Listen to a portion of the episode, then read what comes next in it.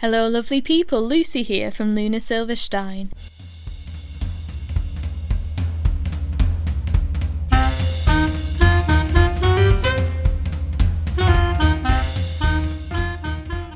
Today's topic is one that I didn't think I would ever want to talk about publicly. It's quite difficult in some ways because, as some of you may know if you've read some of my bio on the blog or heard other topics I've talked about, I am a victim of child sexual abuse. Or I should say survivor, I prefer the term survivor actually. There's a lot of stigma somehow around sharing my story because I know after I went to court, I had some really bad experiences with the media. I had a newspaper report my entire medical history pretty much within their newspaper and said that that was supposedly allowed because I talked about it in my victim impact statement in court. And I also had quite a sleazy True Life magazine contact the police detective who managed the case, asking for me to share my story along with pictures of my face to give up my anonymity and let them publish all the gory details basically and they felt that that was okay because they were offering me thousand pounds and i just i felt really disgusted. I felt that they wanted to use survivors to earn money to either in one way glamorize and dramatize abuse and in another way for people to get sadistic enjoyment out of listening to all the details of what happened. I know when i wrote the blog i made an effort to be careful in what i included because i wanted it to be more about how there is hope after sexual abuse rather than focusing on every little detail of what happened. I have talked about the damage that it caused, but I don't want that to be the primary focus of my life or of my story. I think it's really important to talk about the things that have helped me and the things that I've learned along the way and anything that I can tell people out there who may be in the same situation or may even be contemplating speaking to the police. But at the same time, I perfectly appreciate a lot of people don't want to come forward and are just looking to move on with their lives. So whatever is right for you. I just want to stress this. Whatever is right for you, that is okay. I wasn't ready to go to the police for quite a while. I respect anybody, no matter what choices they make, because the most important person in all of this is you. So if you're trying to recover from some abuse you've suffered, it's really important to put your health and sanity first. You don't owe anybody anything. You owe it to yourself to do what you can to try and help yourself to be happy and well. If you're not able to do that, if you're not able to feel happy and well, I respect you for being here, for listening to this, and for keeping going because the fact that you're still here today means something means there's an inner strength inside of you. So I'm just wishing everybody well, especially all the other survivors out there. As I mentioned in the blog, I grew up in a small town in the UK in the middle of nowhere. My parents were teenagers when I was born, and my parents divorced when I was nine or ten.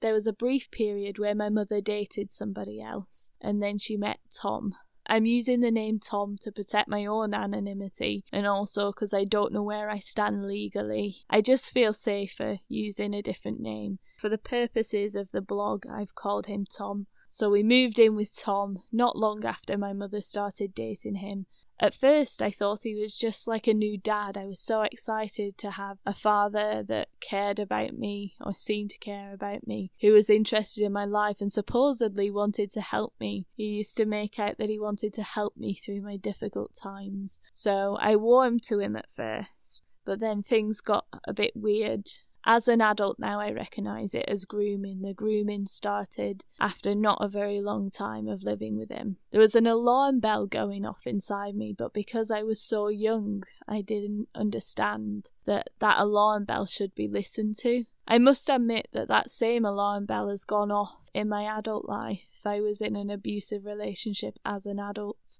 Again, it was the same alarm bell that I ignored. So, anybody out there, man or woman or any gender, if you've got that alarm bell, please listen to it. It's in there to keep you safe. That's your intuition. I do know that sexual abuse and assault happens to people of all genders. So I'm not just aiming this at cisgendered women, I'm speaking to men too, and trans men and women and intersex, anybody anybody who has a body is in a position where this could happen to them. So the uh, sexual abuse went on for three or four years. It got gradually worse and more frequent. My abuser was a drunk who would sneak into my room at night. I told my mother at 14. She did absolutely nothing. A lock was put on my bedroom door. He started abusing another innocent child. And I remember I kept bringing it up to my mother because I wanted something to be done. I had an inkling that someone else was being hurt. I was basically told that I was that I had no right to say anything, that I shouldn't say anything. There were other family members involved and it was covered up. And that was a massive deal. It was a huge deal because that meant that I was not able to trust my judgment again. I was made to believe that that thing inside me that said something needs to be done was wrong and that I was selfish for having that. And it's taken a lot of hard work, a lot of self work, counselling, lots of other forms of recovery to get to a position where I now realise that my feelings and my opinions matter. But at the time, I was encouraged not to say a word and was threatened with various threats of social services, which turned out to be untrue. But yeah, it was once I found out for definite that Tom had abused another child that I went to the police. And it was quite a long time, it was three years of my life between going to the police and Tom going to prison for a very long time. I think I might do a blog and another podcast about the experience of going to court because I know that when I was going through this, I couldn't really find very good sources to explain to me what might happen from actual survivors. When I'm feeling brave enough, I uh, I might write a blog about that and make a podcast because if there's any other person out there who's going through that, if I can help in any way by providing information or just relaying my story so you don't feel alone, then I would like to do that. And eventually, yes, when he, he did plead guilty, I gave evidence, and thankfully, only I had to give evidence because he pleaded guilty after I did. So we got a good result, and it was worth it in the end. But the consequences of that was that I developed anorexia at a young age. And I would self harm. Um, I won't go into detail about the self harm because I don't want to trigger anybody. I would damage the top of my legs so nobody could see. I was compulsive with it. I was addicted to doing it as a way of coping, and I spent my days and nights planning my own suicide. I used to research all sorts of awful things because I felt totally alone and frightened and overwhelmed. And I had suicidal feelings for years and years, many years. And I didn't think I would be able to go a day without having those thoughts because they became so much part of my experience that I just expected that to be the way until my life was over. And as I said, said in the blog, I wasn't living, I was existing, and there is a massive difference. And also, as time progressed, I'd always been a tired person.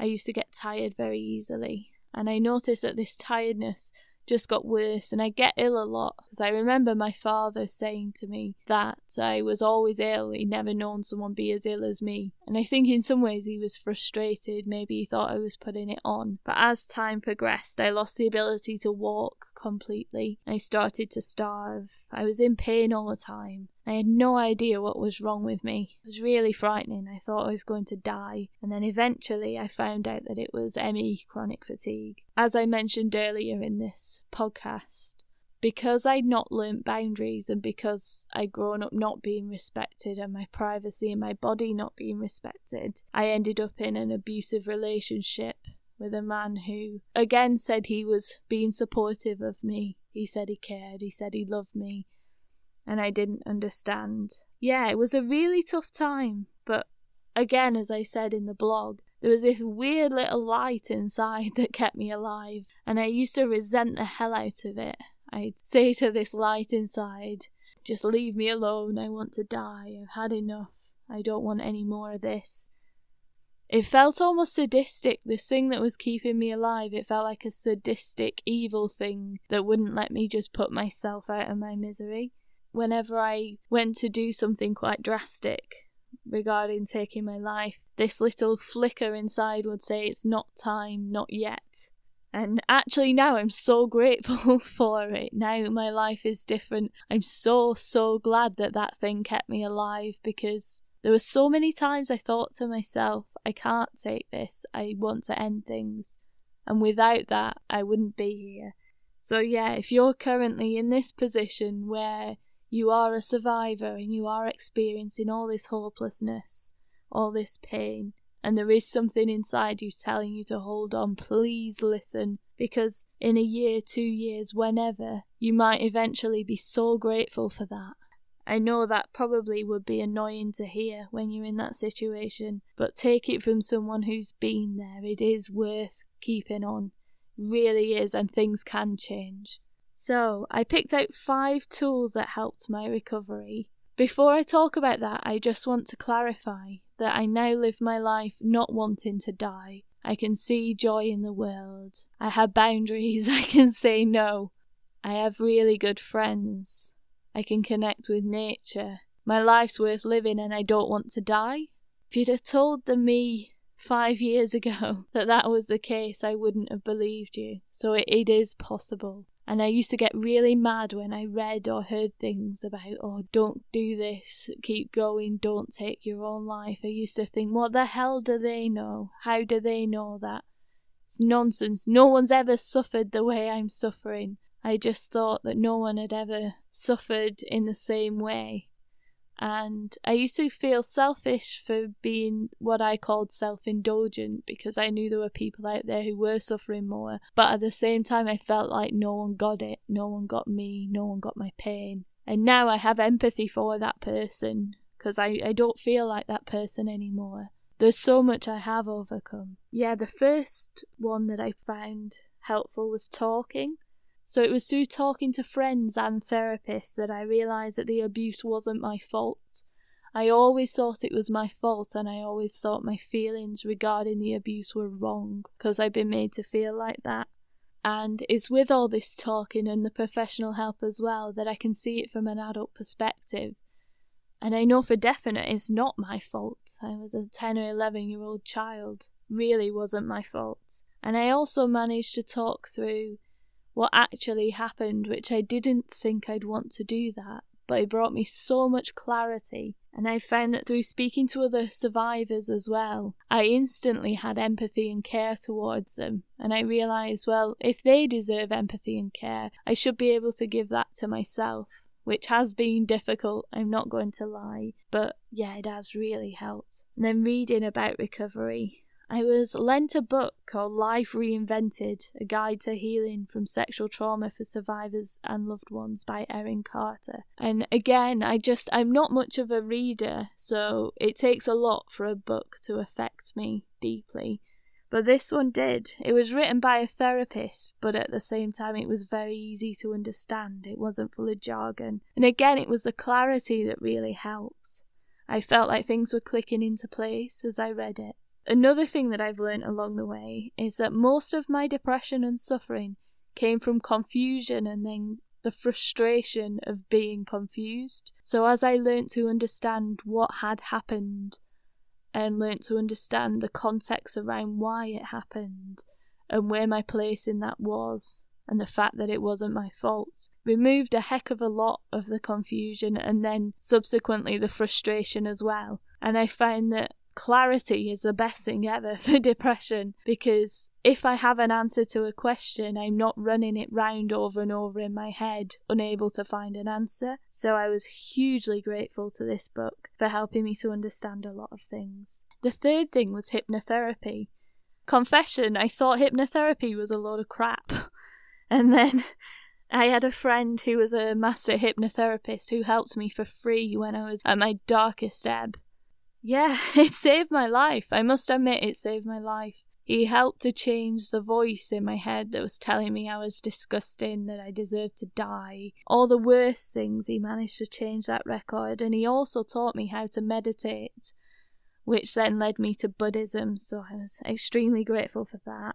The other thing that it did was it greatly reduced my PTSD. I'm not sure whether all hypnotherapists would do this, and I'm not recommending just trying to do something like this. He's a highly trained professional who's been doing it for decades. But after over a hundred hours of hypnotherapy talking, he led me through reliving my abuse. And I've heard from a lot of professionals that this is unprofessional, it's wrong. But I wasn't upset because I was in hypnotic trance and I relived everything that happened. And I was able to see it for what it was. I was able to almost be with the child that it was happening to and understand everything that happened. A bit like I've already said, it brought me a lot of clarity and through the clarity it got rid of a lot of pain because I wasn't trying to answer questions that were unanswerable. I had answers. It, it was just wonderful. I can't speak highly enough for hypnotherapy.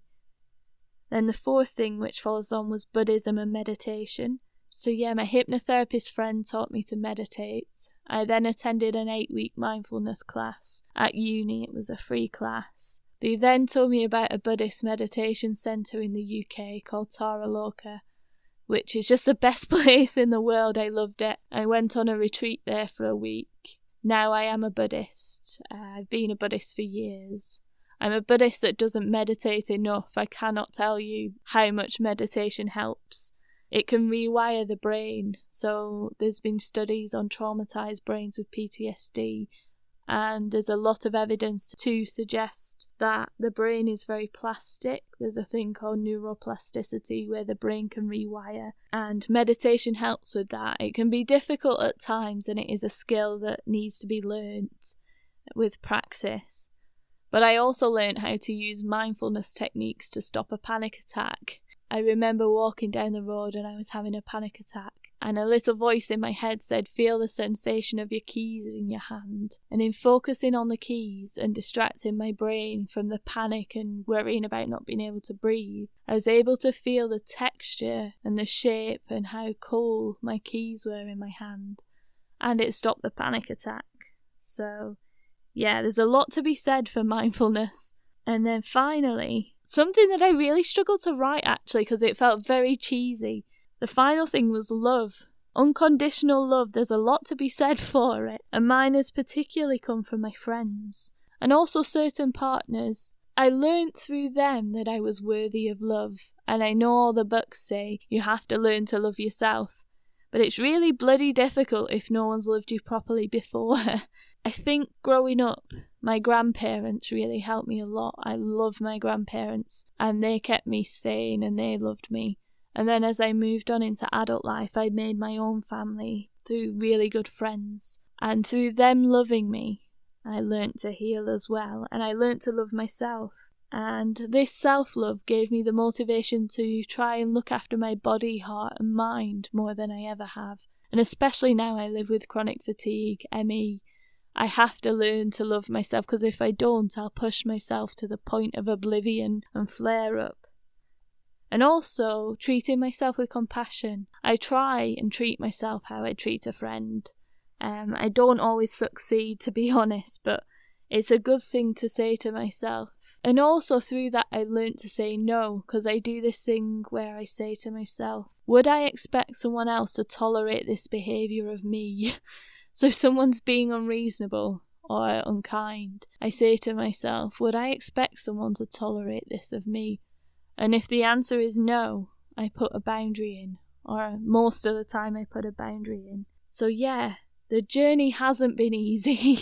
I'd be a massive liar if I said it's been all rainbows and unicorns. But compared to where I was and where I am now, I would not have believed you if you'd have told me. Things do get easier, and I can't recommend highly enough talking to people Talking to people who really listen, though, people who really respect you and listen. I just want to say to all those people out there who are survivors, who are really struggling, it is possible to go from being suicidally depressed, self harming, anorexic, off the rails, to a place where you can feel love and joy and connection and to care about yourself and even put yourself first sometimes. And it does take work and it does take effort, but you are deserving of that effort. It's what's happened to you that makes you think otherwise. And anything you've been told by an abuser is just crap.